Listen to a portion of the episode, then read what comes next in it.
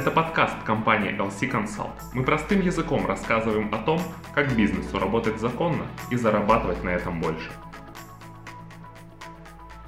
Всем доброго времени суток, с вами Данил, ведущий этого подкаста и руководитель компании LC Consult Вострохнутова Алина. Привет, Алина.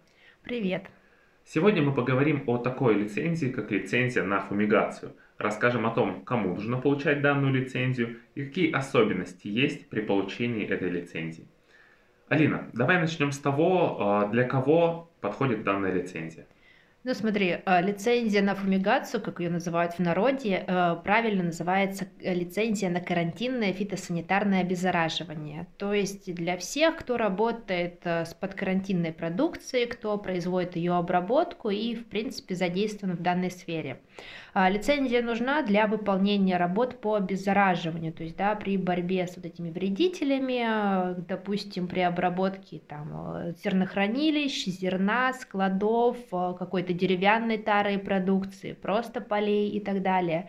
То есть, в принципе, для всех сфер деятельности, которые связаны с обработкой именно вот продукции растительного происхождения. Знаю, что существуют разные виды фумигационной обработки, а, термические, с помощью химикатов и так далее. А, и лицензии нужны разные.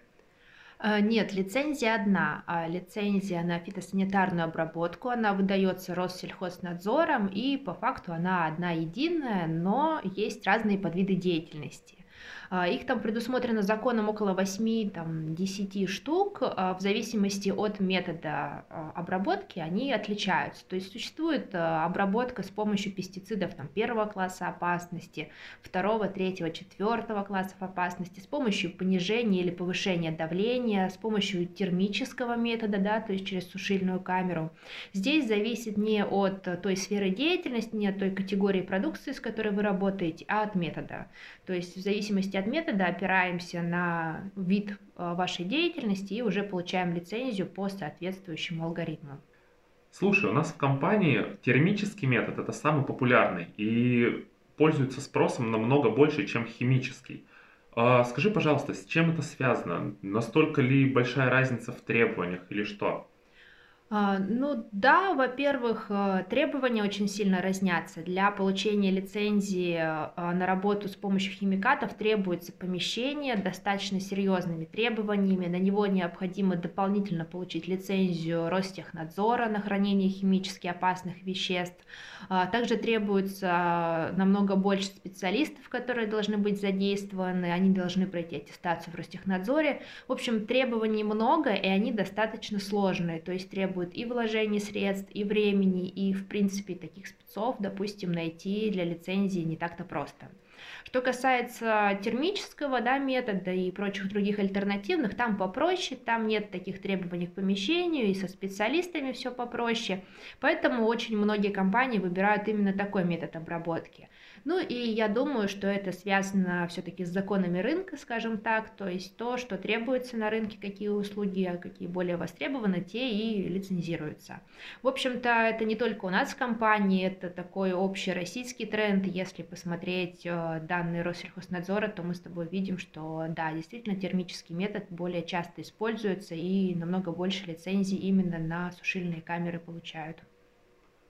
А, спасибо, Алина, что подробно рассказала. Понятно, что лицензия на фумигацию, э, ее получить достаточно сложно, очень много требований и так далее. Но в чем ты э, видишь самую главную сложность в получении этой лицензии?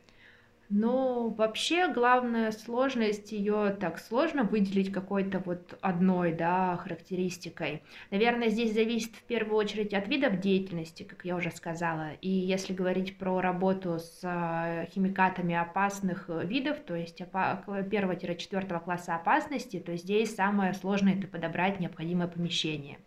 Если говорить про там, термический метод или метод повышения давления, то здесь э, зависит от э, компании, от компании соискателя лицензии, потому что у кого-то есть э, оборудование, и для них сложно подобрать специалистов, а у кого-то наоборот, есть специалисты, а вот с оборудованием какие-то сложности.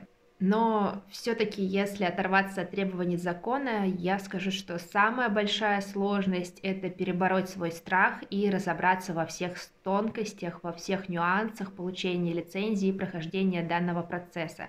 Потому что помимо того, что нужно выполнить требования, ты отлично знаешь, есть очень много маленьких закорючек, загвоздочек, которые необходимо соблюсти, там, начиная от оформления документов, заканчивая какими-то мелочами в обустройстве помещения, которое будет использоваться, допустим, для лицензирования.